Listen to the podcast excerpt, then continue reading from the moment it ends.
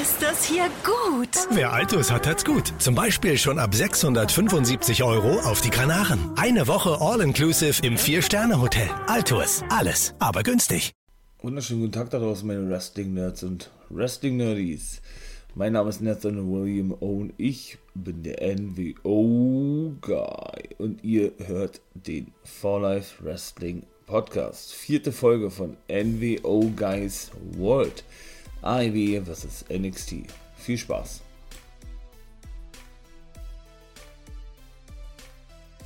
So, meine Lieben, geht los. AEW vs NXT. Ach, was soll ich sagen? NXT hat mir richtig gut gefallen, ja. War wirklich richtig gelungen gewesen, auch mal, mal ähm, Wrestler, Wrestlerinnen zu sehen gewesen, die jetzt nicht so häufig zu sehen sind bei NXT. So was mag ich ja eh eine richtig gelungene Zusammenstellung von einer Wrestling-Show. Das war bei NXT definitiv der Fall gewesen. Und von daher, genau, dann geht man nochmal ganz kurz auf NXT Takeover Vengeance ein. Denn zu Beginn der Sendung, und dann starte ich auch sofort, kam, wie sollte es eigentlich schon anders sein, ne? der gute Kyle O'Reilly nach draußen. Ja, der ist ja nun von seinem alten Take-Team-Partner, dem Anführer der Undisputed Era, Adam Cole, Baby, attackiert worden, ne? Nachdem er dann, ähm, ja, klar gemacht hat, also Cole, dass er dann doch noch nicht fertig sein mit dem NXT Championship, ja. Und dann, ähm, ja, nicht so einfach seinen Platz, so würde ich es mal formulieren, abgeben möchte als Number One Contender, ne? Zwischendurch war ja nun O'Reilly in, diesen, in dieser Position gewesen, ja. Und Cole hielt sich ja eher ein bisschen zurück. Ähm, an der Seite von Roderick Strong war anscheinend, ähm, ja, eine Erklärung ist uns noch erspart, indem auch bei NXT. Ähm, ja, werden wir, werden wir denn hoffentlich in den, oder nicht hoffentlich, sondern definitiv in den nächsten Wochen sehen was denn dort genau der Grund hinter der ganzen Attacke gewesen ist. Ne? Naja, O'Reilly kam natürlich nach draußen wollte natürlich wissen, was das überhaupt gewesen ist mit Adam Cole. Ne? Und ähm, er soll nach draußen kommen, eine Erklärung abgeben, glaube ich, hat er gesagt gehabt. Dann kam, oder dann, er tönte auch die Entrance von Undisputed Era. Es kam aber nach draußen der gute Roderick Strong, sein, sein eigentlicher Take-Team-Partner, ja. Beziehungsweise ist ja eigentlich sein Take-Team-Partner, wie ihr ja mit Sicherheit wisst, Bobby Fish. Ne? Der ist ja aber aktuell verletzt und mit Strong war O'Reilly ja auch schon Take-Team-Champion gewesen. Und genau. Deswegen, ähm, ja. Genau, kam erstmal Strong nach draußen und dann, ja, dann erklärte sich Strong praktisch für Adam Cole, ja, dass das doch eine Aktion aus den Emotionen heraus gewesen sei. Ja, verteidigt ihn dann schon so ein bisschen, ne? Na gut, äh, O'Reilly war natürlich alles andere als begeistert gewesen davon und äh, verlangte, dass der gute, dass der gute Cole doch gefällig selber nach draußen kommen solle, denn er wolle es praktisch von ihm hören, sozusagen, ja. Ähm, ja, und das war dann eigentlich auch mit diesem Clip schon gewesen. Adam Cole ließ sich nicht blicken. Ne? Ja, da war dann natürlich eine O'Reilly im Ring zurück, zurückgeblieben, ja? der, wie gesagt, alles andere als erfreut war. Und dann kam gleich auch schon zum ersten Match, eigentlich ein Rematch, was wir schon mal sahen, Ember Moon und Shotzi Blackheart gegen The Way. Indie Hardwell und Candice LaRae. Auf jeden Fall wurde, ähm Ach nee, was erzähle ich denn? Das ist ja. Ach Mensch, das ist ja schon, schon wieder nicht richtig. Natürlich, äh.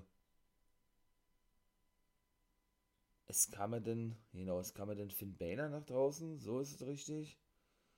Und, ähm. Finn Balor kam nach draußen, genau. Baylor wollte dann auch noch auch noch eine Erklärung haben praktisch. Ja, auf jeden Fall wurde dann später ein sechsmal Take-Team-Match festgesetzt im Main Event. Finn Baylor, dann die Undisputed Era, also Roderick Strong und Kyle O'Reilly gegen Oni Locke, Danny Birch, die aktuell on the low kennen, natürlich. Die aktuellen Tag Team Champions und der gute Pete Dunn.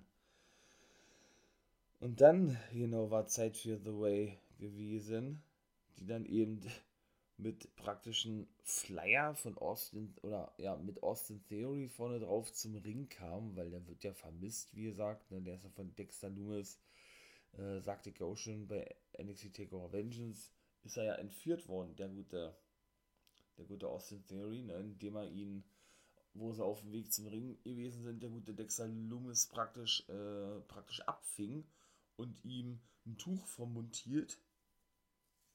Ja, und ihn und ihn verschleppte, so würde ich es mal, mal formulieren.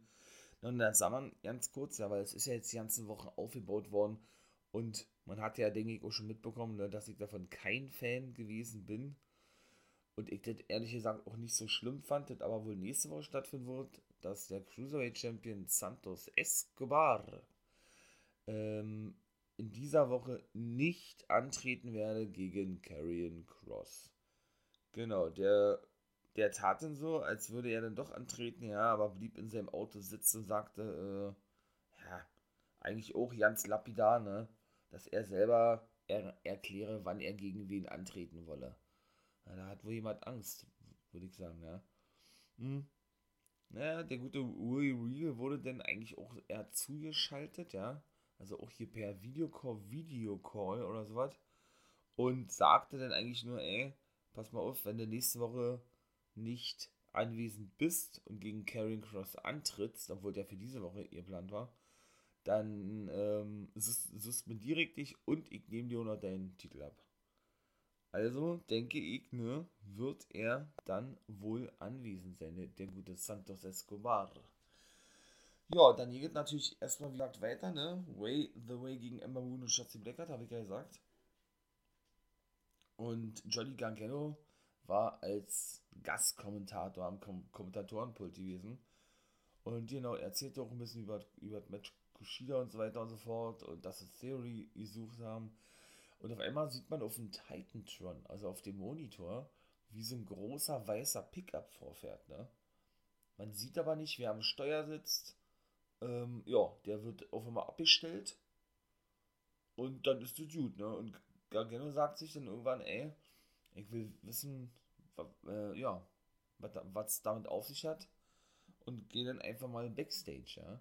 Das Match ging natürlich weiter zwischen Indy Hartwell und der guten Candice LeRae, ihre Tag Team Partnerin und eben Blackheart und Emma Moon. Ja, und irgendwann ähm, sieht man dann, wie der gute Gargano draußen angekommen ist, ja, einmal um den Wagen vorsichtig herumgeht, ne, wahrscheinlich äh, hat die die Erfahrung gelernt, hat man soll mit so was vorsichtig sein. Siehe Dexter Loomis sagt, nur, ja. Ja, klopft dann überall an, ob Austin Theory da drinne sei. Und dann hatte man eigentlich auch erstmal gar nichts mehr gesehen. Ne? Das Match ging den wieder weiter.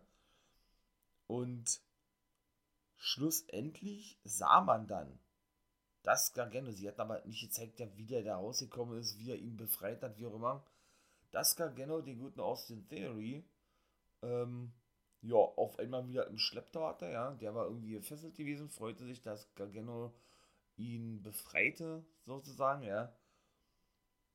Und die gute Kenntnis war ja so, so begeistert gewesen, hatte sich so gefreut für die guten Austin Theory, dass er gleich aus, sich aus dem Ring rollte, zu dem hinrannte praktisch, ja, und ihn begrüßen wollte.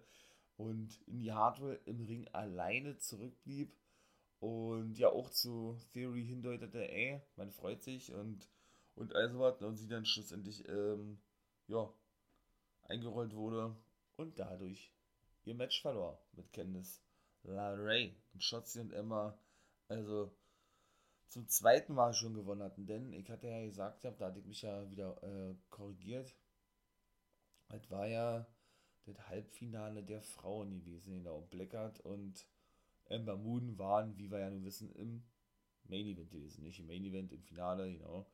Und verloren ja dort bei Takeover gegen Dakota Kai und Raquel Gonzalez. Ja, Backstage, ne, hat man denn gesehen, ja, wie der gute Kushida natürlich durch sein Match mit Gargano ganz schön angeschlagen wirkte, ja. Und im Hintergrund, also ähm, hinter Kushida sitzend in der Ecke, sah man ebenso angeschlagen. Ich glaube, ne, glaub, der hatte ähm, einen Kühlbeutel oder einen Kühlakku oder so auf den Fuß gelegt. Sah man den guten Jack Atlas. Auch, auch der schien da wohl angeschlagen zu sein, ja. Ähm, es ging da aber, wie gesagt, ausschließlich um Kushida. Die Olle Mitchell McKenzie kam auch rein und fragte, ey, äh, wie hast du Takeover überstanden gehabt und so weiter. Gerade ja gesagt habt, ne? Das Match war ja nun wirklich, ähm, ja, war ja nun wirklich richtig gut gewesen, ne? Das North American Championship sind, ich habe ja gesagt, dass das ja so ein reines Special Match gewesen ist, beziehungsweise, mh, hm, ja, Kushida ja, wie gesagt, so ein geiler Submission Wrestler ist, ja. Und überwiegend von so einem Aufgabegriffen lebte, dieses Match, ne? Und was, was ich noch vergessen hatte zu erwähnen, zu Gargano muss natürlich auch gesagt werden, ja, Gargano ist wirklich auch einer, einer der wenigen, da würde ich vielleicht noch einen Cesaro oder einen Kevin, Kevin Steen, Kevin Owens oder so mitzählen, ne? die sich wirklich, aber Gargano ist da eigentlich schon so die Nummer 1 für mich, der sich wirklich jeden, aber wirklich jedem Wrestling-Stil wahrscheinlich der Welt, beziehungsweise bei NXT anpassen kann. Ne? Und das ist wirklich egal, was du, was du ihm da für einen Gegner servierst oder vorsetzt, ja. Ob der jetzt reine Submission Moves hat, ich sage jetzt mal wie Kushida, ja, der sehr, sehr viele Submission Moves in seinem Repertoire hat. Natürlich auch, äh, ja, so, ein, so, eine, so eine, ich möchte jetzt mal sagen, ähm, ja, japanische Aktion oder ähm, für was das japanische Wrestling bekannt geworden ist, ja ist ja teilweise diese Submission Wrestling, aber die Japaner gelten ja als die, als die Wrestler, die am meisten und am besten kontern können, glaube ich, ja. Und ja, bis hin zu irgendwelchen Powerhouses, ja, mit denen Gargano das aufnehmen kann oder die, die eben wirklich glaubwürdig rüberkommen lassen kann, weil er die Aktion so, so gut verkauft, ne? Der gute Gargano oder, ach, keine Ahnung, gegen gegen den reinen Lucha-Stil und so. Also Gargano kann sich allem wirklich ja, anpassen. Ne? Also allen Wrestling-Stilen wirklich so anpassen, das ist einfach nur bemerkenswert. Muss man wirklich sagen, die Matches von Gargano, logischerweise, wenn man so ein Talent hat, auch irgendwo, das ist ein Talent für mich, ja, sind denn natürlich alle immer mehr als gut, ne? Gerade von Gargano. Also kann ich mich auch kann ich mich auch, ich glaube, nur an ein Match erinnern, was so, ja, ja, so lala gewesen ist bei Takeover, so ein mittelmäßig Ding. Ich weiß noch nicht mehr, gegen wen das gewesen ist. Aber sonst waren auch da die Matches immer alle eigentlich richtig gut gewesen, ne? Vom guten Johnny. Naja, auf jeden Fall, genau, ähm, kam dann Bronson Reed noch mit zu. Also hier im Backstage-Bereich, wo ja Mitchell, McKenzie oder Kushida interviewt hat, die, die verzog sich dann noch. Und er sagte, ey, dass er noch immer noch kein North American Championship Match bekommen habe und er praktisch der Nächste auf der Liste sei. Und Kushida soll sich lieber erstmal regenerieren, ja. Naja, auf jeden Fall ist dann abgehauen. Dann, dann kam, glaube ich, oder Malcolm Bivens noch mit zu. Ja, hypte ein bisschen sein Diamond in the Rust, ne? Also oder Tyler Rust. Der ehemalige Rust Taylor, genau, hat die auch schon gesagt. Was das für eine kreative Erfindung ist mit den Namen von NXT. Ähm, ja, und wollte ein Match haben gegen Kushida, ne? Trotzdem mal so an die Schnauze. Der, der stimmte schlussendlich auch zu. Ja, mein Lieben, dann ging es weiter. Zweites Match: Leon Ruff vs. Isaiah Swerve Scott. Ja, das war dann auch ähm, ein Match gewesen, ja. Da konnte Leon Ruff mit einer Kruzifix-Bomb, glaube ich, war das. Oder ein Kruzifix-Roll-Up. Konnte er wirklich äh, Isaiah Swerve Scott Pin, ja, der war absolut geschockt gewesen, nachdem wirklich das ganze Match über Isaiah schon, ähm, ich will nicht sagen dominierte, aber dann auch schon klar machte, ne, ey, ähm, du bist noch der Rookie hier, ich bin schon ein paar Jahre länger mit dabei wie du, ja. Und er sagt dann auch, ähm, dass, dass keiner so viel Chancen, also er, nachdem das Match vorbei war und er ihn noch attackierte, oder Isaiah Swerve Scott sagte er dann auch noch, wie war das, ähm, dass keiner so viele Chancen bekommen habe oder, oder hinterhergeworfen bekommen habe wie er, glaube ich. So war das gewesen, ja. Ja, und dann mache ich auch mal gleich weiter, weil da ging es dann nämlich schon zum dritten Match über. da war denn hier auch äh, Werbung gewesen, genau. Da, da sah man dann auch zwischendurch nochmal ähm, Cameron Grams, Baby, den, den Promo-Clip, den wir schon sahen, ähm, den wir schon sahen bei Takeover Vengeance, genau. Und wie hatte er gesagt, ihr habt, äh, es ist egal, ob er einen Lamborghini an die Wand fährt oder was, oder den, den schrottet, er hat so viel Geld, er weiß gar nicht, wo damit, sag ich mal, und äh, er kann sich jederzeit einen neuen kaufen, ja, und das ist eine Abhörung, also. und Cameron Grimes, ey, so ein Kunde, aber auch so ein geiler, geiles Gimmick, so ein geil, äh, geiler Charakter, ja. Und wie gesagt, das dritte Match, da war, und die waren schon im Ring gewesen, Alia und Jesse Kimia mit ihrem Manager Robert Stone, ne, ist auch ruhig geworden, ne? Um die zum Beispiel, weil zwischendurch war ja auch Mercedes Martinez dabei gewesen, habe ich ja schon mal gesagt, ne? Die ja dann, wie gesagt, in das Retribution Stable gesteckt wurde. Ja, Alia dann auf verlorenen Posten schien eigentlich, ja. Was da vorhin auch schon der Fall war und das eigentlich so die erste richtige Storyline mal für sie gewesen ist, nach ihrer Verpflichtung von NXT, was auch schon ein paar Jahre zurückliegt, ja. Ja, und Jessica Mia war auch immer irgendwann da gewesen, ja. Die hat dann ab und zu mal an der Seite von Alia ein paar Matches gehabt. Jetzt scheinen sie wohl ein festes Team zu sein.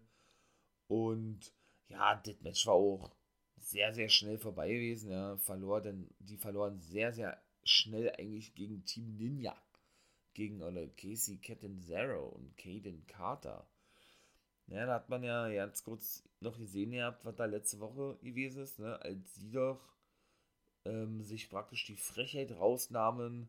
Ich sag jetzt mal Tian Sha, ne, diese, diese Hexe, diese ähm, na, Königin würde ich es eher nicht sagen, sondern ja, diese Meisterin von Sayali und Bauer, ne, praktisch anzusprechen, die ja daraufhin Bauer bestrafte mit, mit einer Mandible Claw, ne, so eine Art, ey, warum hast du die nicht von mir fern? Ihr halt, ich hab doch gesagt, ich will sowas nicht.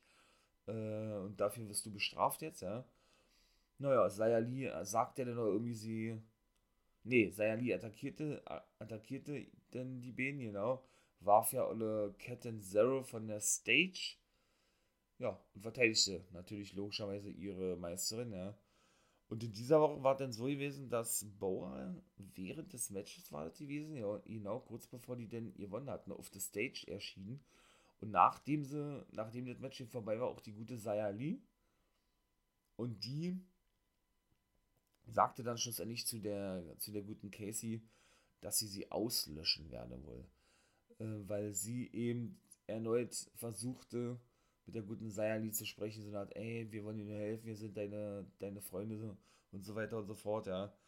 Und Sayali das aber nicht interessiert, ganz im Gegenteil. Das fand ich eigentlich sehr interessant.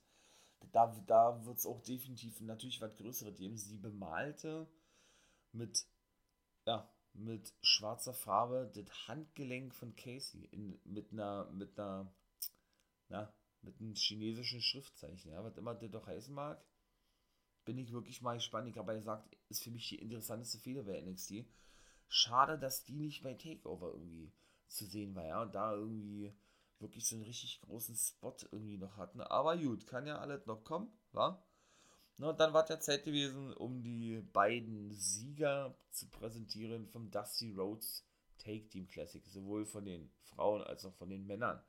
Dann kam die gute, oder Beth Phoenix stand jetzt schon im Ring, um die Trophäe zu übergeben. Ne? Und dann kam auch relativ zügig nach draußen äh, Wesley und Nash Carter, MSK. Die ehemaligen Rascals. Da habe ich, wie auch schon ein paar Mal sagte, ja eine separate Folge zu gemacht. NXT UK bzw. NXT Neuzugänge. Ne? Und da waren die beiden ja mit bei gewesen, die ja zuvor als äh, Rascals, genau, Desmond Xavier und Zachary Wentz bei Impact Wrestling unter Vertrag standen. Wenn ihr wissen wollt, wer die sind, ähm, was die bei Impact gerissen haben und so weiter und so fort, ja, dann könnt ihr ja mal auf die Folge raufgehen, wenn ihr möchtet. Ja, würde ich mich freuen, wenn ihr euch die abhört. Denn da sprach ich, wie gesagt, exklusiv darüber, nicht nur über die, ne, sondern generell über die ganzen Neuzugänge. Ich sprach natürlich über, über eben alle Neuverpflichtungen in, diese, in dieser Podcast-Serie und wenn euch das gefällt, ja, weil ich da so erzählt habe oder bisher generell so erzähle, dann könnt ihr ja auch gerne mal ein Abo da lassen, würde da mir sehr helfen mit, wäre auch sehr cool. Ja, und, und könnt natürlich auch die ganzen anderen Folgen abhören. Ja. Es sind ja jetzt ein paar schon gewesen, die ich da gemacht habe. Ja, und in diesem Sinne, genau, komme ich mal eine kurze MSK noch weiter. Ja, die ließen sich dann natürlich, ja, war ja, war ja auch klein wie es eigentlich, ne? Die ließen sich ja dann da ohne Ende, ohne Ende feiern, ja. Äh, ähm, genau, von, von alle von Olle Phoenix, ne? Und äh, das dauerte dann auch nicht lange, da präsentierte sie dann die gute Gonzales und Dakota Kai, die Sieger der Dusty Rhodes Take Team Classic der Frauen, die dann auch nach draußen kamen. Und dann wurde es wirklich interessant eigentlich, ja. Die unterhielten sich ein bisschen, ah, ja, das ist ja, das ist ja toll, dass man das gewonnen hat, so und so, ja. Und dann kam Basler und Nex, Nexler. Nexler und Basler, nein, na, äh, Nia Jax, Nia, Nia Jax und Shayna Baszler nach draußen. Baszler ja nun ne, lange bei NXT gewesen, kennt Dakota Kai und Gonzalez natürlich noch sehr gut. Nia Jax ist ja schon eine Weile her, wo die bei NXT gewesen ist. Ja, komm nach draußen ne, und Baszler hatte dann gesagt, ja, wie war das, äh, ähm, sie gratuliert den beiden zu ihrem Sieg im Dusty Rhodes Take Team Classic, denn sie haben damit Geschichte geschrieben. Logisch, wenn es natürlich äh, das erste Dusty Rhodes Take Team Classic der Frauen ist, haben sie Geschichte geschrieben, ja. Das Problem sei nur, sie stehen auf der falschen Seite. Ich glaube, so hatte das Basler formuliert gehabt, ja. Naja, auf jeden Fall dann natürlich ein, gab es dann natürlich ein Wortgefecht, ja. Und was richtig witzig war, die guten MSK, ne, die verzogen sich ein bisschen. Also sie blieben zwar im Ring, hörten zu, wie die vier Damen sich bettelten, also wie die vier, ähm, ja, sich diverse äh, Hasstiraden an den Kopf warfen, ja, und amüsierten sich darüber. Ne? Best Phoenix ebenso, die gesellte sich zu den beiden mit zu in der Ringecke, ja. Ach, und dann, dann war denn da zum Beispiel auch noch gewesen, äh, was sagte Kai? Naja, ähm, sie, also Basler, sie flüchtet ja von NXT zu Monday Night Raw, weil, weil sie hier den Arsch versohlt bekam. Ich glaube, so hatte sie das formuliert. Beziehungsweise, ähm, ja, hatte denn, hatte denn äh, Basler doch gesagt, ihr habt, ey, lasst doch einfach in zwei Wochen ähm, ja, feststellen, wer das beste Take-Team sei, ja. So eine Art, äh, du hast da so eine große Schnauze, beweist das in zwei Wochen gegen uns um die Take-Team-Titel. Also gibt es jetzt mal wieder, das ist ja immer so einmal pro Jahr und dann noch immer vor WrestleMania, ne? So ein Run von den Frauen-Take-Teams, Take-Team-Champions, so ähm, ja, die dann wirklich in allen Rostern auftreten, ne? Ja, für mich eigentlich ein bisschen zu wenig, muss ich sagen, ne? So könnte man ja auch regelmäßig zeigen, weil, ne, das ist ja schließlich auch ein Titel, der rosterübergreifend, das, das haben sie ja damals eben angekündigt, überall verteidigt werden kann, ja. Und das immer nur einmal im Jahr zu zeigen, weiß ich nicht, ne? Auf jeden Fall, ähm, ja, sagte denn, wie war das, Ole Gonzales hatte denn nur noch ihr habt, ja, sie, sie schaute dann, glaube ich, zu der Trophäe hin und sagte, äh, genau, wenn Jax jetzt nicht aufhöre zu quatschen oder sich mit ihm beiden anlegen wolle, dann natürlich auch bezogen auf, äh, wo, naja, Jax doch hier schrie, ah, mein Hintern oder ah, my hole, ne? ähm, dass sie Jax die Trophäe beziehungsweise die Stiefel der, der Trophäe so weit in den Hintern stecken werde, dass ihr Hören und Sehen vergeht. So würde ich das jetzt formulieren, ja. Ja, wie gesagt, dann war das ja vorbei gewesen und in zwei Wochen, wie gesagt, sieht man dann also das Match, naja, Jackson, Shayna Baszler um die, jetzt wollte ich gerade sagen, Knockout Take Team Titel, nein, um die Women's Take Team, Take Team Titel oder um den Women's Take Team Championship gegen Dakota Kai und Raquel Gonzalez. Da freut mich aber auch schon irgendwie drauf, ja. Weil, wie gesagt, äh, ich finde die wirklich mega nice, Dakota Kai. Und Raquel Gonzalez, habe ich nicht gesagt, was Dakota Kai für eine Entwicklung genommen hat, ist wirklich bemerkenswert, ja. Ähm, und ich würde das sogar gar nicht ausschließen, ne? Dass die die Titel gewinnen und dann verteidigen, vielleicht bei WrestleMania, praktisch in so einem reinen NXT-Match.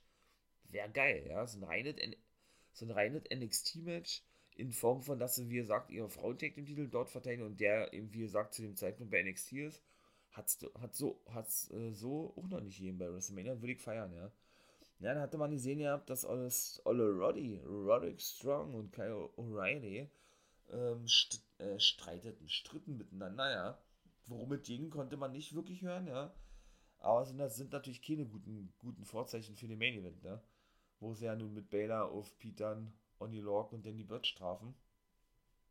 Ja, und dann war eben Zeit gewesen für The Diamond in the Rust, Rust Taylor gegen Kushida. War, war auch ein richtig gutes Match gewesen, ey. Und wie gesagt, der gute Russ Taylor, hatte ich auch gesagt, im Zuge der Neuverpflichtungsperiode oder den Neuverpflichtungswahn, der bei NXT ja aus, ausgebrochen ist oder in der WWE, ne? Wie gesagt, könnt ihr gerne mal reinhören. Ähm, ja, durfte er schon nach zwei Wochen debütieren bei NXT, ne? Und das war auch seine erste Niederlage gewesen gegen Kushida, finde ich eigentlich nicht so geil, muss ich sagen, ja. Ich hätte mir eher gewünscht, wenn der gewonnen hätte, wenn der gewonnen hätte, ja.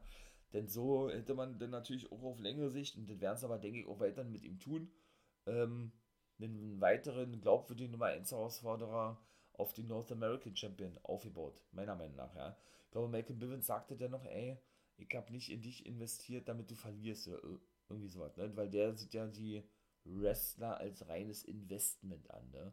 Hat man ja dann doch schon doch ein paar Mal schon gehört vom guten Malcolm Bivens. Und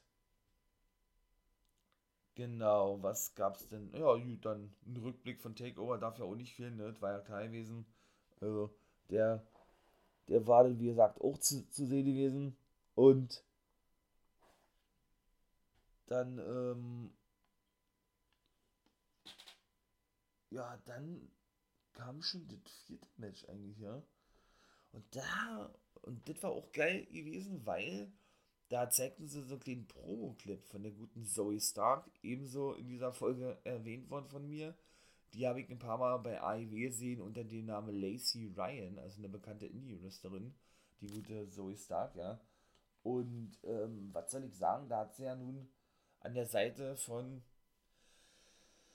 an der Seite von Marina Shafir, genau, verloren gehabt bei 2-5, ja, gegen Shotzi Blackheart und Emma Moon. Das war das erste Match gewesen, genau, in dem, in dem äh, Dusty Road Women's Tag Team Classic.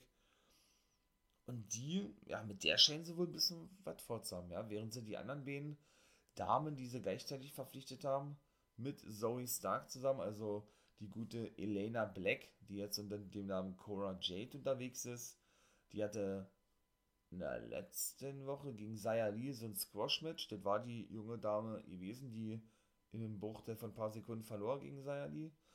Beziehungsweise die gute Gigi Dolan, die ehemalige Priscilla Kelly von Major League Wrestling. Ähm, ja, hat, hat man bis dato eigentlich nicht mehr wirklich gesehen, ja. Und die gute so, die hat ja, und die waren ein Tag Team gewesen, oder ähm, Elena Black und Gigi Dolan, genau. Ja, und äh, deshalb war das für mich überraschend zu sehen, ja, dass die nicht nur alleine unterwegs war oder generell angekündigt wurde, ja, dann eben sofort ein Match hatte und das schlussendlich auch, ja, ich will nicht sagen eindeutig, aber dann schon sehr dominant führte und schlussendlich auch gewann, ne, gegen Valentina Ferros, eine gebürtige Brasilianerin, die ähm, unter dem Namen Rita Reis in der WWE unterschrieb, ja. Und man, das hat man bei ihr auch gesehen, die hat mir eigentlich gut gefallen. Ich fand eigentlich auch im Gegensatz zu sonst durfte die auch relativ viel Aktion zeigen eigentlich, ja. Und die ist ja sowohl in Jiu-Jitsu beziehungsweise in Judoka, glaube ich, hat die den schwarzen Gürtel, die gute Rita Reis. Mein lieber Mann, also mal gucken, was mit der da ist. Vielleicht sieht man die ja auch mal ein bisschen häufiger, ja. Ich, ich weiß nicht. Also, ähm, ja, wäre natürlich cool. Ne? Davor muss ich natürlich noch sagen, ihr habt ein, ja, ihr habt, ihr habt Pro von L.A. Knight, der ehemalige Eli Drake. Dummies. Yeah. Und er darf ja wirklich diese Catchphrase behalten. Sehr geil. Weil meistens äh, werden er denn, den Namen hat er nun ablegen müssen, Eli Drake, ne? Auch einer der Neuzugänge. Jetzt allerdings in der aktuellen Periode, also die haben schon wieder neue geholt, die haben wohl insgesamt schon 27 Talente nur in diesem Jahr verpflichtet. 27 Talente für NXT, das muss man sich mal vorstellen. Und er ist ja seit Takeover oder ein Tag vor NXT Takeover in der WWE, genau wie Taya Valkyrie, die ehemalige Impact Knockouts, Knockouts Championess, die auch am längsten dort Championess gewesen ist und Ehefrau von John Morrison und eben auch Blake Christian, der ehemalige GCW-Star. Da bin ich auch schon drauf eingegangen in der vorherigen Folge, ja, könnt ihr wie gesagt auch mal gerne rufen und euch die abhören. Und genau, das waren so die bekannten Namen mit Harlem Bravado. Da hatte ich so einen Nachtrag gebracht gehabt, ja, zu, wie gesagt, den jetzt den Neuzugängen von ein paar Tagen von NXT. Und das sind so die vier bekanntesten Namen, würde ich jetzt mal sagen, ja. Die anderen, ja, Christian Casanova, den, wie gesagt, habe ich zwei, dreimal gesehen, ja. Aber so die, die man wirklich in den letzten Jahren regelmäßig gesehen hat, das waren eben die vier. So ein Eli, Eli Drake ist für mich sogar, ja, die Top-Neuverpflichtung überhaupt. Das hat er dann natürlich auch gesagt, weil die haben bei ihm an der Tür geklopft gehabt. Da haben sie erstmal gezeigt gehabt, wie er bei Takeover in der Pre-Show auftauchte. Und ähm, ja, erstmal klarstellte, dass er der, der hotteste Typ ist überhaupt. Das hat er eigentlich da auch gesagt. Er hat natürlich, äh, hatte natürlich nur wesentlich Gelder verpackt gehabt, ja und sagte, dass er doch Jagd auf die, oder dass sich der North American und der NXT Champion warm anziehen solle. So hatte er mit Takeover gesagt. Und er hat sich natürlich auch nochmal gehypt gehabt, ne, dass er der hotteste Free Agent sei, äh, dass alle über ihn sprachen und so weiter und so fort, ja. Ja, und da war dieses Segment dann eigentlich auch schon wieder vorbei gewesen. Das ging relativ kurz. Ich dachte, er, er darf schon richtig debütieren bei NXT. And that's is just a fact of life. Sagt er dann noch, der gute LA Knight, ja. Und dann war dann eben auch wieder vorbei gewesen. Mal gucken, wann der denn im Ring bei NXT richtig zu sehen ist, debütieren darf, ja. Und äh, ich habe ja gesagt, ja, ich denke, der wird auch nicht lange bei, bei NXT bleiben. Ich denke, der wird relativ zügig zu Raw und SmackDown aufsteigen. Weil da hat der wirklich auch absolutes Potenzial für, ne? So diese, also bei der NWA, genau, das hatte ich gerne auch noch eingeworfen gehabt kann ich euch natürlich auch wärmstens empfehlen und, am, und ans Herz legen. Ich habe in dieser Woche, genau, auf Mittwoch habe ich ähm, ein NWA-Special gemacht, Part 1. Der zweite Part kommt nächste Woche Mittwoch. Genau. Ähm, unter dem Titel Being, Being is a Guy is Special. Genau. Oder Being a Guy is Special, so ist es richtig. Das mag immer einmal im Monat, habe ich mir jetzt vorgenommen dieses Special, worüber ich denn spreche. Lasst euch überraschen.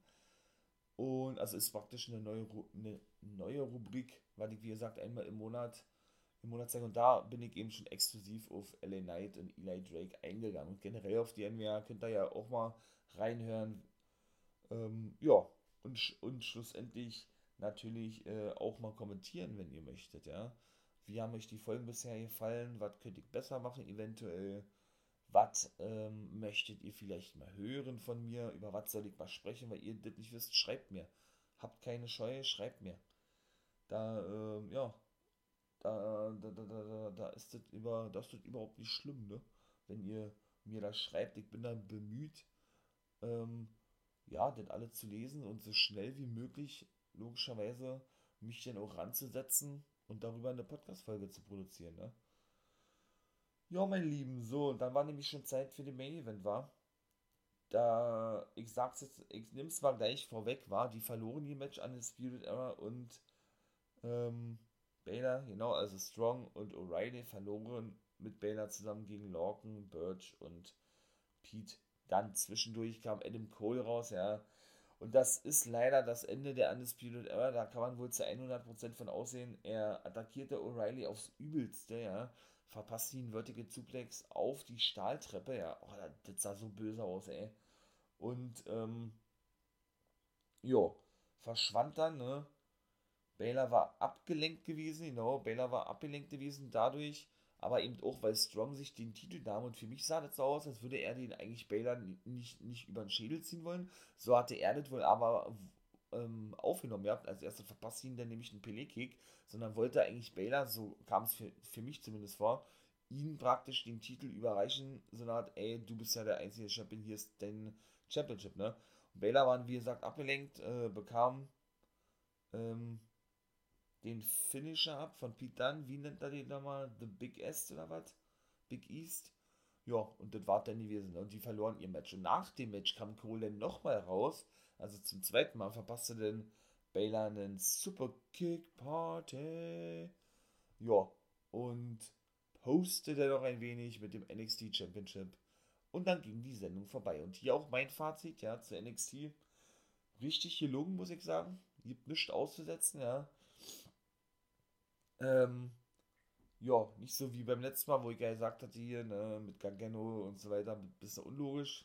Wie gesagt, habe ich alles schon gesagt äh, bei NXT.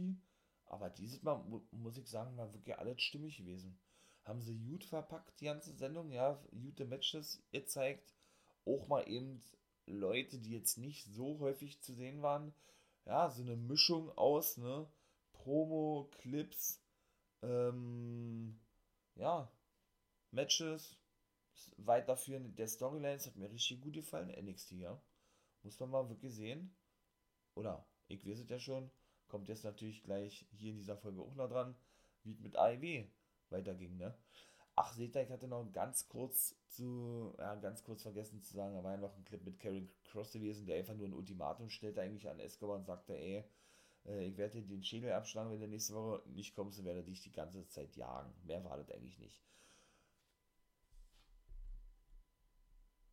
So, mein Lieben, dann jetzt mal jetzt weiter mit AEW. Jo, da war dann gleich das erste Match gewesen. Komme ich gleich dazu, ohne lange um den heißen Brei herumzureden. Ne? Da war dann äh, das Match gewesen. Hangman Page, Hangman Adam Page und Big Money Matt Hardy gegen The Hybrid 2. Ja, zu Hybrid 2 kann ich natürlich auch sagen, weil die kenne ich auch schon seit ein paar Jahren. Die sind wiederum bekannt geworden bei AAA in Mexiko. Das habe ich ja auch ab und zu mal ein bisschen eingeworfen, ne? AAA. Ähm, Jack Evans, ein Kanadier aus der Schule von der Hart-Familie, vom Hart Dungeon. Und Angelico ist ein Südafrikaner, der aktuell in Spanien lebt. Der ist nach Spanien gezogen zu seiner Freundin und auch regelmäßig noch für GWF auftritt in Berlin. Weil er, so war seine Aussage gewesen, der gute Angelico, ähm, die europäische Wrestling-Szene, auch die in Spanien wohl, da nannte er die Heimatpromotion von zum Beispiel WWE-Star A-Kid von NXT UK, dem Heritage Champion, der dort in, in einer, oder nicht nur in seiner Heimat, sondern auch in der Indie-Szene, äh Quatsch, Indie-Szene, in der europäischen Wrestling-Szene, so auch bei der GWF mit Kid Romeo unterwegs war, als Take-Team. Und genau, die wolle er nach vorne bringen, so hatte das Angelico gesagt habt, weil er eben da extremes Potenzial drin sieht, gerade auch generell ähm, im europäischen Wrestling und deshalb tritt er eben regelmäßig noch für die GWF auf. Und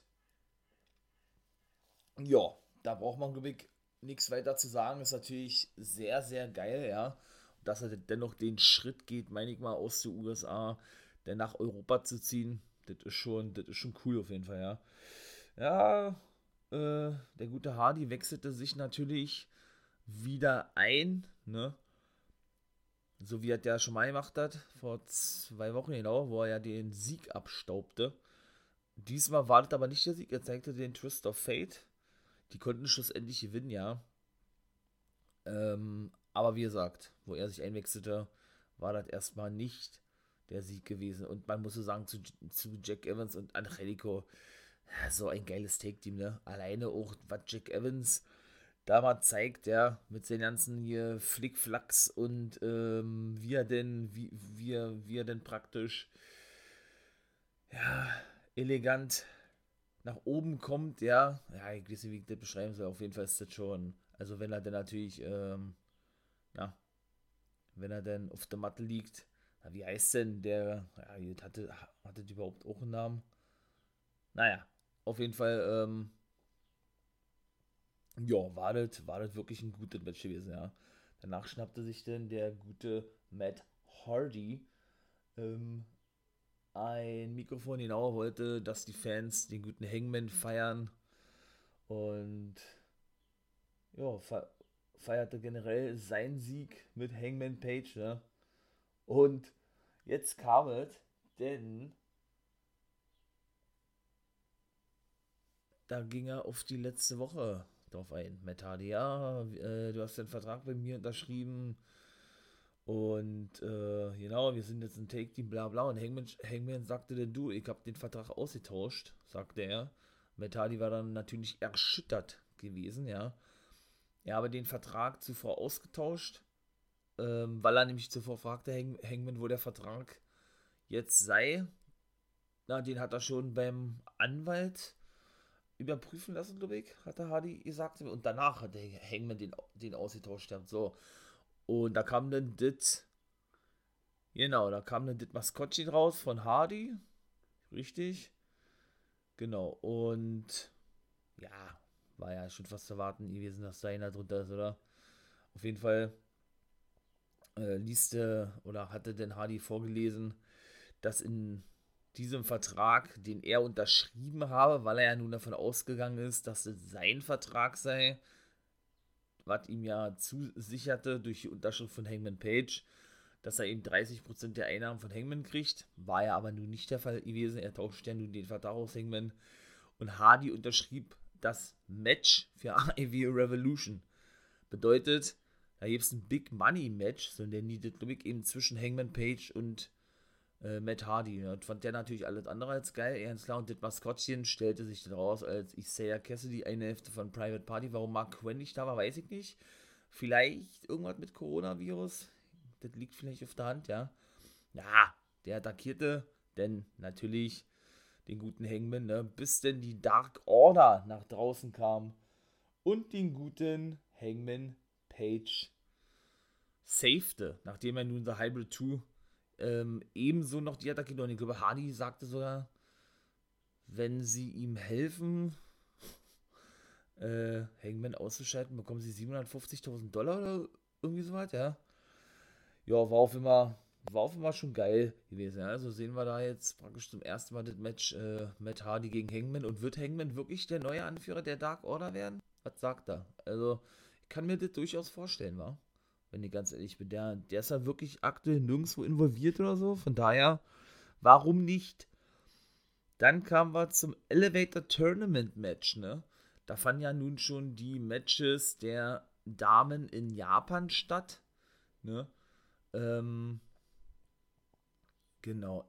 Aya Kong hatten sie gezeigt. Die hatte gewonnen. Boah, aber ich weiß es gar nicht, gegen wen das gewesen ist. Und ich glaube, die sind sogar auch schon durch in Japan. Könnt ihr ja auf dem YouTube-Kanal mal nachschauen. Bei den eigenen Kanal von IW auf YouTube. Denn, denn dort haben sie nämlich das Elevator Tournament der Frauen aus Japan übertragen. Da war ja die gute, die, die Garushida war ja dort Produzentin gewesen, die aktuelle A AEW oder AEW Women's Championess. Genau, und dieses Match war dann Serena Deep, die ja nun Champion ist bei der NWA, die traf auf Riho. Und was soll ich sagen? Ach, das war ein geiles Match. Ich würde sehr beinahe sagen, ey, das war das beste Match gewesen, war bei Dynamite. Also, wie man ja wahrscheinlich schon mitbekommen hat, bin ich kein Fan von der Women's Division bei AEW. Da werde ich auch mal separat eine Folge drüber machen, über die einzelnen Women's Divisions. Das habe ich auch schon mal gesagt. Ja, ich finde die von Impact am besten. Aber ich bin ein großer Fan von Serena Deep. Also die Frau beeindruckt mich wirklich jedes Mal wieder, ja. Als sie ja nun bei AEW unterschrieb und zum ersten Mal auftritt, ich war, ich war hin und weg gewesen, ich war absolut begeistert, ne. Was für eine Athletik die, die doch hat, ja. Also das habe ich bei ganz, ganz wenigen Frauen gesehen, ja. Und das merkt man auch, ja, was, was, ja, wie fit die Dame ist. Ja, gut, das, sind natürlich alle, ja. Aber auch so generell, ja, was die, was die eben, ja, was die eben äh, für einen durchtrainierten Körper hat und für eine Athletiker, den kann es gar nicht anders beschreiben, ja. Das, das hat mich ab, absolut beeindruckt. Wie gesagt, ja, bin großer Serena Deep-Fan und das ist eigentlich eine absolute Schande, dass so eine erfahrene Frau nur Trainerin bei WWE gewesen ist, bei NXT und in dem Fall ja nun rausgeworfen wurde im ähm, April des letzten Jahres bei der Entlassungswelle, ja. Also die, ja, sie ist ja auch mit 35 Jahren oder 36 auch noch nicht, noch nicht alt, ne? Ja, die hätte man locker ja noch als erfahrene Frau bei NXT einsetzen können oder wirklich auch im Main Roster einsetzen können. Ja, also da hat WWE meiner Meinung nach einen großen Fehler gemacht, sie rauszuschweißen. Aber es ist natürlich gut für AEW, die profitieren natürlich davon, ja. Und auch so ein, auch so ein Move, den sie häufig zeigt und der generell wieder sehr modern ist im Wrestling, ist der Stretch-Muffler, ne? Da wird ja dann praktisch äh, die Knie oder die Kniekehle über den, kann man so sagen, ja. Da äh, wird er dann, da wird er dann die Gegnerin in dem Fall ähm, über, genau, über den Nacken genommen und da wird dann praktisch genau die, ja, das Kniegelenk, ne? Weil die Kniekehle ja genau im Hals drin ist, ähm, gestreckt und also was, ja, deshalb auch Stretch-Muffler.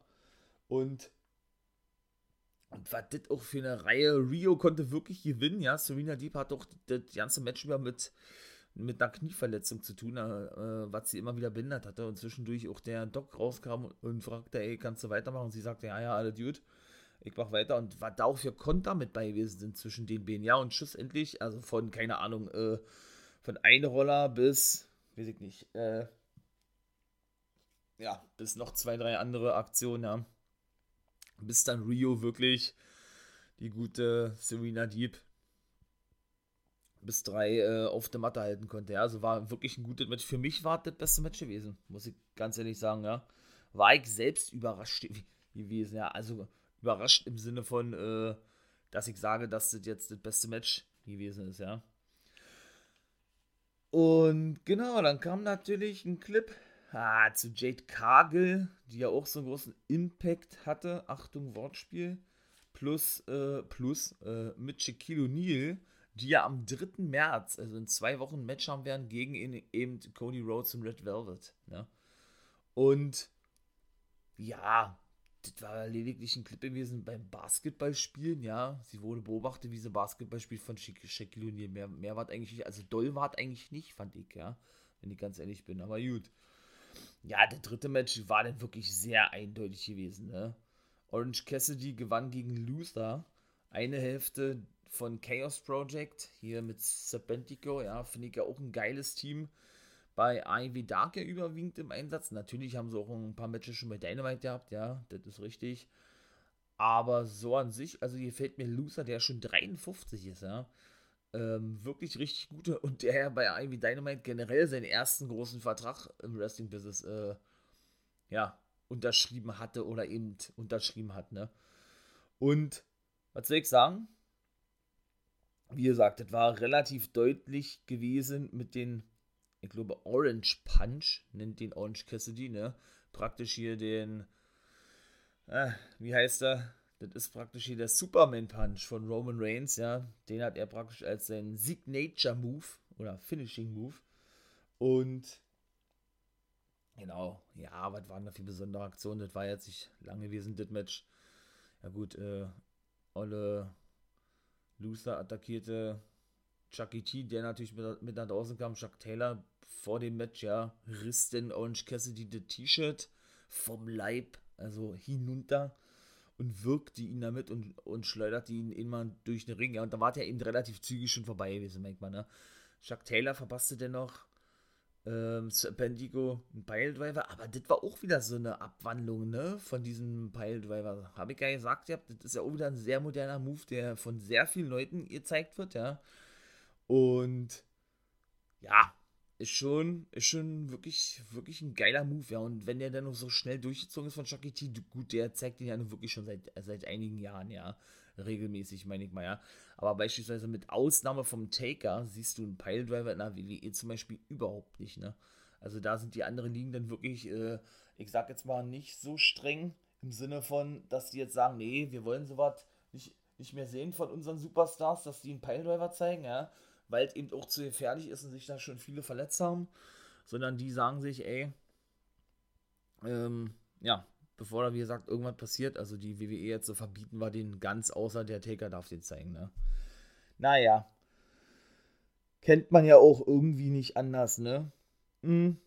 Dann gab es genau einen Rückblick von der letzten Woche, als er, als er der gute Stinger Darby Allen zu Hilfe kommen wollte, als Taz ja, ja auf dem Titantron erschien, weil Stinger eigentlich zum Interview bereitstand von Tony oder bei Tony Schiavone und aber gar nichts sagte und Taz lediglich darauf hinwies, ey, äh, wir machen jetzt eine kleine Spritztour, habe ich ja bei der, bei, bei der letzten Podcast-Folge schon gesagt, könnt ihr gerne reinhören, in der letzten Woche von ähm, NWO Guys World, Hashtag 3, Folge 3, ähm, sagte er ja, wir haben einen Spezialgast mit, mit auf unserer Spritztour und dann, äh, dann sah man ja hinten eben, wie Brian Cage und Ricky Starks den guten Darby Allen in einem Leichensack gepackt hatten, ne?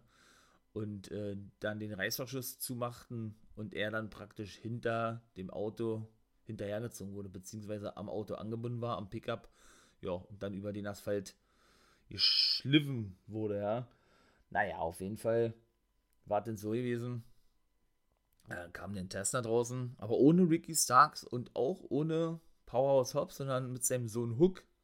Auch ein geiler Name, Hook und Brian Cage. Genau, und äh, wollten dann natürlich auch, dass Tess rauskommt, ne? Äh, dass, dass Tess rauskommt, das Ding rauskommt, natürlich.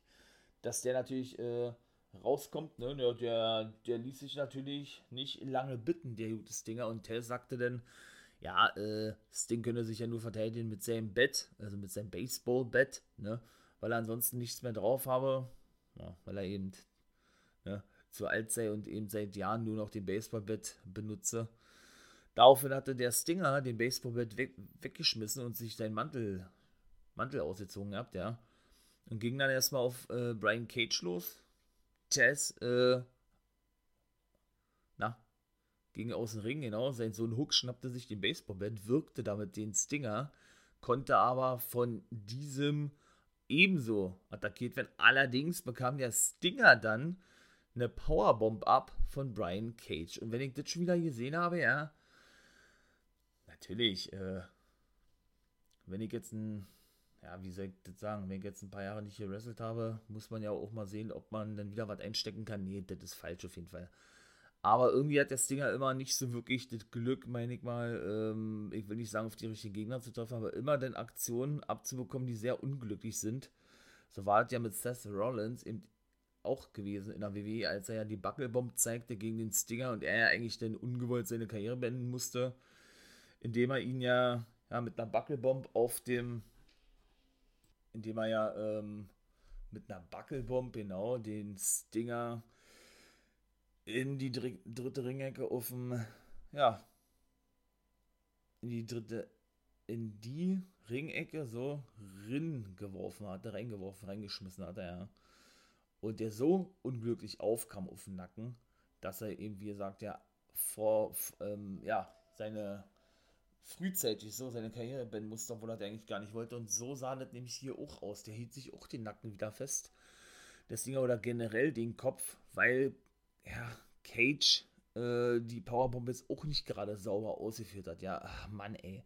Das ist dann immer so, ja, man, ja, logisch, ich freue mich natürlich megamäßig, gar keine Frage, ich freue mich wirklich megamäßig, dass der Stinger wieder zurück ist, ja, aber wenn man sowas sieht, ah, weiß ich nicht, ey, da muss denn wirklich Cage ein bisschen sauberer arbeiten, ja, wirklich, äh, ja, ja, was soll man dazu sagen, ne? Wirklich sauberer arbeiten und wenn man dann äh, vielleicht irgendwie falsch steht zum Gegner, dann eben äh, ja, sich richtig positionieren, damit man dann eben den Move auf, auch vernünftig ausführen kann. Ne?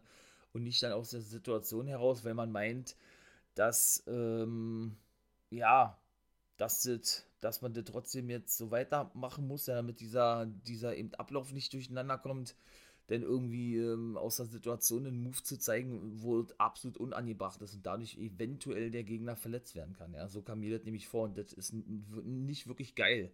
Da rede ich jetzt aber auch dafür, jetzt nicht nur, weil der Stinger ist, natürlich Bezug auf diese Verletzung, ja, das ist schon richtig, hatte ich das jetzt ins Gespräch gebracht, aber trotzdem, also das ist so generell, ähm, ja, bei einigen Wrestlern so ein Thema, sie auch, naja, Jax, was ich ja schon mal sagte, ja, die ja sehr rücksichtslos im Ring agieren soll, ne? Und auch nicht gerade beliebt sein soll bei ihren Kolleginnen. Zu Recht. Ich meine mal, wenn sie schon so viele Wrestlerinnen verletzt haben, ja, habe ich ja schon mal gesagt, ist eine potenzielle Gefahr für jeden eigentlich.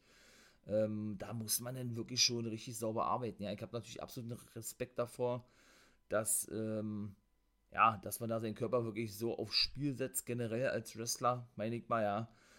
Aber wie gesagt, da muss dann eben auch so eine gewisse Sicherheit, meine ich mal, da sein, wenn du eben gegen, gegen gewisse Gegner antrittst im Ring. Ne? Und wenn die nicht wirklich gewährleistet ist bei einigen Leuten, ja, dann weiß ich nicht, wa? Dann, dann, dann, dann muss man da irgendwie handeln, meiner Meinung nach, ja. Das soll jetzt nicht heißen, dass man die gleich, ähm, dass man die jetzt sofort irgendwie rausschmeißen soll oder so, aber dann soll man die, keine Ahnung, nochmal zurückschicken in eine Wrestling-Schule, in dem Fall zu Dings, na, äh, zu NXT und dann soll sie da eben nochmal, äh, nochmal, weiß ich nicht, ein paar Monate, bleiben und trainieren. Geht da nun mal nicht anders, ja. Also ich hoffe nicht, dass man jetzt hier irgendwann dies äh, Match up, Matches abgebrochen für Ivy Revolution, weil das Ding da verletzt ist oder so, ja. Ach Mensch. Ja, vielleicht, äh, ja, interpretiere, interpretiere ich da auch viel zu viel rein, ne? Auf jeden Fall se seht ihr, was ich noch vergessen hatte, nach dem ersten Match war ja auch der Inner Circle Backstage gewesen, ne? Proud and Powerful. Santana und die sagten, ey, die hatten bisher Angst gehabt, uns in ein Titelmatch zu bucken.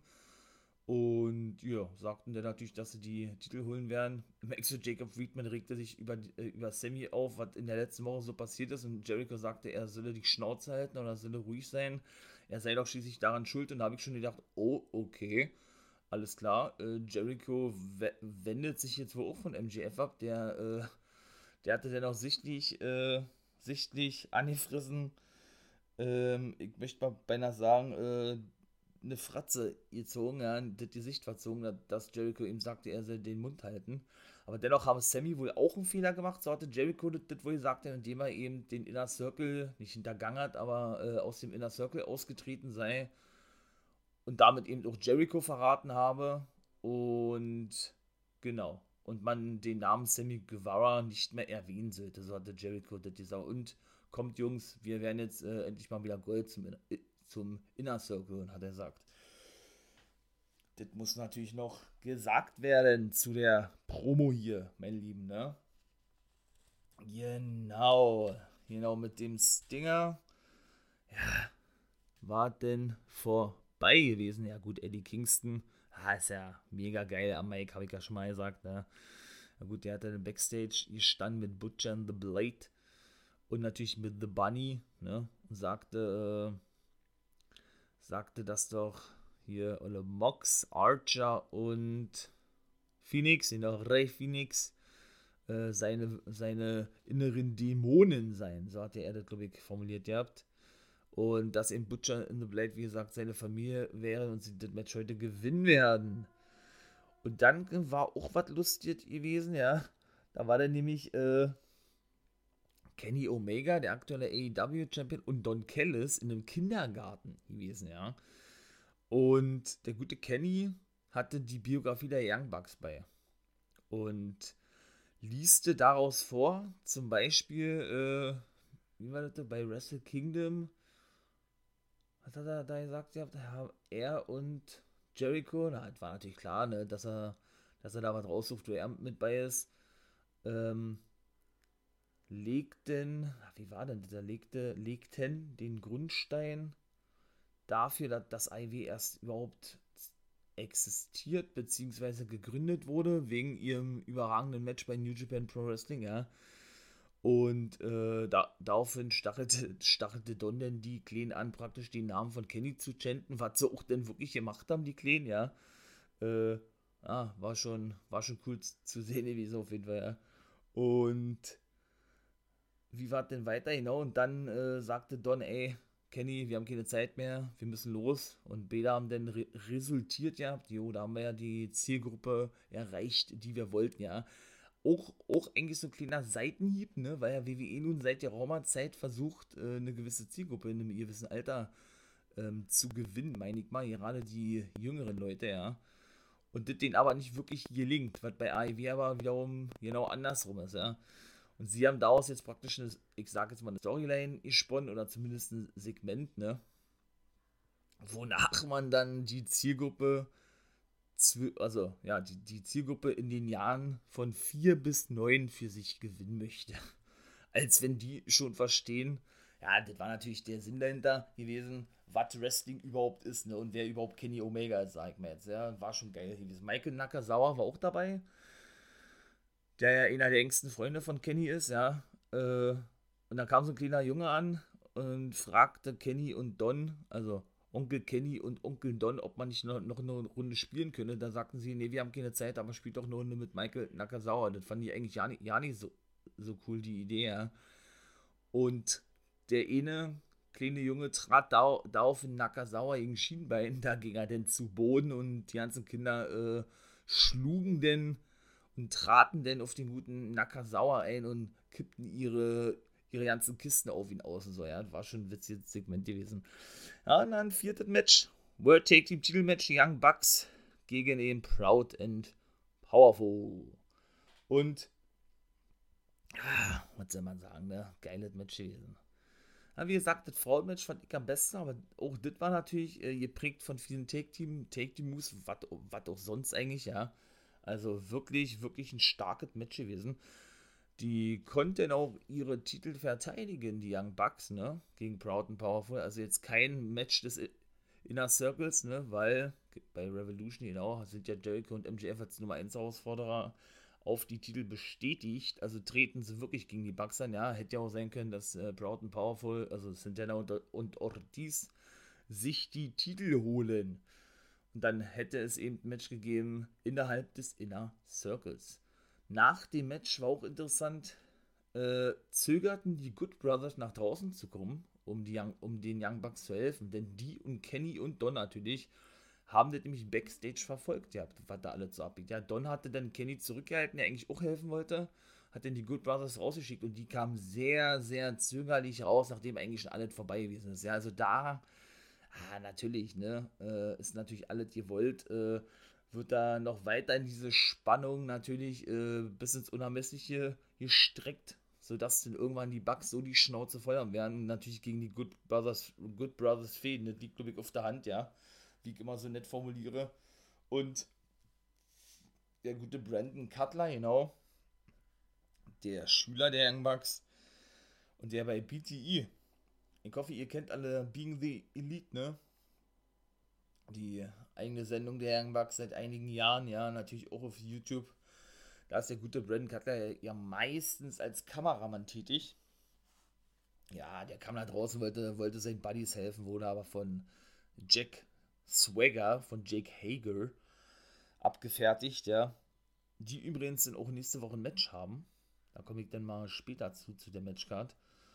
Ja, und dann, wie gesagt, machten sich ganz gemächlich die Good Brothers auf, um, die, um denen zu helfen und so, und so weiter und so fort. und Jericho legte sich dann auch noch mit dem mit Papa Buck an, mit dem Vater der Young Bucks, ja, der ihn dann daraufhin weg, wegstieß, was er auch nicht dachte. MGF beleidigte ihn noch, was er sich denn einbilde und all so was, ja. Und Jericho lachte dann einfach nur zu Papa, Papa Buck, ja, so eine Art, Alter, du bist aber ganz schön, ganz schön mutig, ne? So eine Art. Ja, ja, wenn die Bugs mitbekommen, ne, dass die Good Brothers so zögerlich eingegriffen haben, ich glaube, das finden die logischerweise natürlich nicht so gut, ne. So, dann ging es weiter, mein Lieben. Cody kam zum Ring und dann saß er auch dann schlussendlich als Gastkommentator im Match zwischen den Seidel Brothers, wo Mike Seidel sein Debüt gab hat die gesagt, der ähm, hat, hat die gar nicht gewusst, dass der gute Metzeler noch einen jüngeren Bruder hat gegen FDR. Denn kurz zuvor gaben er und Brandy Rhodes bekannt, ob es ein Mädchen oder ein Junge werden wird. Brandy Rhodes ist ja schwanger von Cody, genau. Äh, ja, war auch schon eine gute Murmel gewesen, wenn man das mal so, so sagen darf, ja. dann wurde auf dem Titan Tron eben eingeblendet. Cody hatte das auch nicht gewusst, habt. Er wollte sich auch überraschen lassen. Und da stand denn da, it's a girl. Es wird ein Mädchen. Ja, haben die sich natürlich gefreut, machten sich FDA auf den Weg zu bringen, dann die Seidel Brothers, wie gesagt, ja. Ja, das war auch ein geiles Match. Und das war wieder so ein Ding gewesen mit, den, mit FDA, bin ich ein großer Fan von. Generell der, von der Take Team Division, aber eben gerade von FDA war ich eben auch schon in der WWE gewesen, weil die eben für mich die Meister des Timings sind. Habe ich ja schon mal gesagt, das hat man in diesem Match auch wieder zweimal gesehen gehabt, ja. Wenn man da zu spät kommt, ja, bei gewissen Aktionen, und dann natürlich der Referee, da sind die meisten ja dazu angehalten, auch gerade in der WWE, dann natürlich, äh, ja, das Match dementsprechend auch durchzieht, ne? Auch wenn, äh, auch wenn es vielleicht ja nicht so ihr wollt war, meine ich mal, dann hast du natürlich, äh, ne, schon ein Problem, meine ich mal. Aber bei FDRs sind immer wieder so, also wirklich dieses, ja, da bin ich immer, immer wieder begeistert von, ja, dieses absolute Timing, was die beiden an den Tag legen, so auf die Sekunde genau, wenn die Aktion denn von denen durchgeführt werden. Das war zum Beispiel, ich glaube, ein European Uppercut gewesen von, ähm, also außerhalb des Rings, ich glaube, das war gegen Mike Sedell, als der in die Seile geworfen wurde von Dex Howard. Und Cash Wheeler zeigte dann eben, äh, und das war dann schlussendlich der Sieg gewesen, zeigte dann eben praktisch so einen European Uppercut, ja, ja, und dann äh, war das Match eben vorbei gewesen. FDA gewann, gewann eben dieses. Ne? Danach wollten sie dann dem kleinen Seidel, also in dem Fall Mike Seidel, die Haare schneiden. Ne? Er hat ja wirklich noch längere Haare wie Ole Matt. Dann ging auf einmal das Licht aus und dann tauchten Jurassic Express auf und fertigten den FDA ab. Ne? Und daraufhin wurde in der nächsten Woche auch noch angesetzt dass Jurassic Express Match haben werden gegen FTR und Telly Blanchett. Der wird wirklich ein Match haben. Einer der originalen Four Horsemen. Ich habe gedacht, ich sehe nicht, seh nicht richtig, ja. Also, das ist natürlich schon krass, ne? Dass, äh, ja, dass das dann gleich festgesetzt wurde. Ebenso Isaiah Cassidy, wie gesagt, gegen Hangman Page nächste Woche. Mike war die Matchcard jetzt vollständig, ja. Also mit Mark Quinn muss wirklich irgendwas sein. Ja, dann Brandon Cutler gegen Jake Hager, habe ich ja schon gesagt. Und Ricky Starks und Brian Cage gegen die Varsity Blondes. Gegen den guten Brian Pillman Jr., der weiterhin beim Major League Wrestling Fest unter Vertrag steht. Habe ich ohne Folge zu gemacht beim letzten Mal schon. Könnt ihr euch natürlich auch sehr gerne abhören. Und die kommt morgen raus, genau. Also sprich der Rückblick, Wochenrückblick ähm, und Griff Garrison, genau, ist sein Take-Team-Partner. Das sind die Matches für nächste Woche. Und dann eigentlich, ja, es war natürlich geil, dass Jurassic Express da irgendwo den Selfie war, aber irgendwo hat das für mich auch, ich will nicht sagen, keinen kein Sinn ergeben, aber irgendwie war das hohl gewesen, ne? Ich meine, sie hatten ja nun Luchasaurus vor einigen Wochen, weshalb sie auch suspendiert wurden, FTA, für drei Wochen, glaube ich, oder für zwei Wochen, hatten sie ja ihnen die Hörner abgeschnitten, die Hörnchen, ne? Von, seinem, von seiner Maske. Und dann sah man dann nur seine alte Maske praktisch, wie er die ablegte, nachdem das Licht wieder anging und er eine neue Maske auf hat. Da hatten sie auch gesagt, und die Hörner dann wieder da waren. Also weiß ich auch nicht, ne? Weil warum schneidet man denn die Hörner ab, ne? Wenn er dann eh wieder die gleiche Maske hat, irgendwie, ne? Da gibt ja gar keinen Sinn. Das ist ja voll hohl eigentlich, ne? Also wenn er denn die Maske abgelegt hätte und dann das Gimmick gehabt hätte von da, dann hätte man das natürlich verstanden. Oder eine andere Maske generell be bekommen hat und die Maske praktisch zum Ausdruck hätte bringen sollen, ey, ähm, durch diese Maske bin ich jetzt, keine Ahnung, äh, bin ich jetzt noch stärker oder weiß ich nicht. Äh, die Maske präsentiert mich jetzt präsentiert mich jetzt noch mehr, als es eh schon gemacht hat. Ja, aber das war ja auch nicht der Fall gewesen. Also von daher, ja, konnte ich diesem Segment jetzt nicht viel abgewinnen, wenn ich ganz ehrlich bin, ja. Ja, ähm, dann wurde festgesetzt, ebenso äh, Pentagon Junior, der ja aktuell noch verletzt aber der scheint jetzt dann logischerweise wieder fit zu sein. Der wird ein Match haben gegen Cody Rhodes und Scorpio Sky. Das nannten die Face of the. Oh Gott, Face of the Revolution Ladder Match oder was? Face of the Revolt Ladder Match, glaube ich. Wenn ich mich nicht ganz irre. Also sprich ein Ladder Match ist nur eine andere Bezeichnung, ja. Und der Sieger aus diesem Match, genau, und danach in der Woche, glaube ich, Ah, gut, dann müsste ja ein Three-Way-Dance sein. Naja, auf jeden Fall der Sieger ähm, bekommt dann ein North, ähm, ich sag mal North American, ne? Bei, bei Ivy. Ein TNT Championship Match bei Revolution. So, Schiavone sagte dann später, jo, das sind insgesamt sechs Teilnehmer. Und ja, genau, der Sieger bekommt dann eben, wie gesagt, dieses Titelmatch. Ja, was gibt es noch zu sagen? Was gibt es noch zu sagen, meine Lieben, meine Lieben, meine Lieben? Naja, dann kam ja eigentlich schon der Main Event, ne? Moxie dann noch eine Promo, ja, er war so, ja, auch wieder so, ne, so standardmäßig. Er verteidigt seinen Titel gegen Kenta, versole Kingston den Arsch, damit er endlich mal endlich mal lernt, sich nicht mit, sich nicht mit ihm anzulegen, sozusagen. Und das war dann eigentlich auch schon, ne? Ja, und wie gesagt, dann kam der Main Event. Und das gewannen dann auch Mox oder Moxley, Ray Phoenix und Lance Archer gegen Butcher the Blade und Eddie Kingston. Auch geile Aktion dabei gewesen. Ja, dann kam natürlich Kenny raus, hatte natürlich das gehört, ihr habt das Omega natürlich wieder ein Match haben will. Mit Don Callis und den Good Brothers kam er nach draußen, verpasst er zweimal oder Moxley den V-Trigger, der festgehalten wurde von den Good Brothers. Und sagt aber zuvor schon, ey, äh, ja, du hast dein Rematch, genau. Ähm, allerdings darf ich die Stipulation des Matches bestimmen. Ich glaube, so war das. Daraufhin sagte er, jo, dann wird es ein Exploding Barbwire Deathmatch geben, was immer das auch sein mag. Ich habe keine Ahnung. Auf jeden Fall ein monstermäßig Hardcore, Hardcore, Hardcore, Hardcore-Match wahrscheinlich, ja. Ja, und dann war die AEW Dynamite-Ausgabe auch vorbei gewesen. Fazit von mir, ne, war gut gewesen. AEW Dynamite, ja, auch wieder die Zusammenstellung von Dynamite ist sowieso immer stark, ja. Hm. Aber man hat, glaube ich, schon bessere Dynamites gesehen, ne? Muss man auch mal so klar sagen wer jetzt besser oder welche Sendung jetzt besser war, AEW und NXT, kann ich jetzt gerade ja nicht sagen. Ich würde sagen, beide, beide gleich stark auf ihre eigene Art und Weise, ja. Sonst ist es wirklich immer eindeutig, finde ich zumindest, dass Dynamite meistens besser ist wie NXT. Das war jetzt aber meiner Meinung nach in der Woche nicht so eindeutig zu sehen gewesen. Woran ich sowas ausmache, kann ich gar nicht sagen. Das ist ein reines Gefühlsding bei mir, ja. Eben, ob man das denn, äh, ja, ob man das denn feiert, ob das eben gut gebuckt ist und so, das, das sind alle wichtige Faktoren für mich zumindest, ja. Und ja, ich meine, ich habe ich hab das ja jetzt eigentlich äh, vernünftig, vernünftig alles so rübergebracht, warum, wieso, weshalb das so ist. Und in diesem Sinne, wenn man wieder hier Noten vergeben müsste, ne, ja, dann würde ich sowohl AEW als auch NXT eine 2 geben, ne.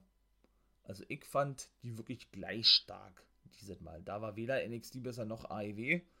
Und wie gesagt, auf ihre ganz eigene Art und Weise, ne, mein Lieben. So, dann ist der Podcast für heute auch so, oh, ist ein bisschen, bisschen viel, Stunde 12 diesmal, Stunde 14. Gut, ich spute mich auch, war, wie gesagt, kommentiert fleißig. Auf Insta ist jetzt auch eine Story online. Habe ich jetzt eine Story gemacht. Genau, kommentiert schön auf Twitter und Facebook. Wie gesagt, Twitch ist auch in der Mache, habe ich ja gesagt. Geht auch demnächst an den Start. Da hoffe ich, ihr seid dann auch mit dabei. Wenn euch die Folgen hier gefallen, habe ich ja schon mal gesagt, lasst ein Abo da. Würde mir sehr helfen. Wäre sehr geil. Würde ich mich sehr freuen drüber. In diesem Sinne, ihr wisst, meine Wrestling-Nerds und Wrestling-Nerdies, was kommt. Ich wünsche euch einen wunderschönen Tag und too sweet.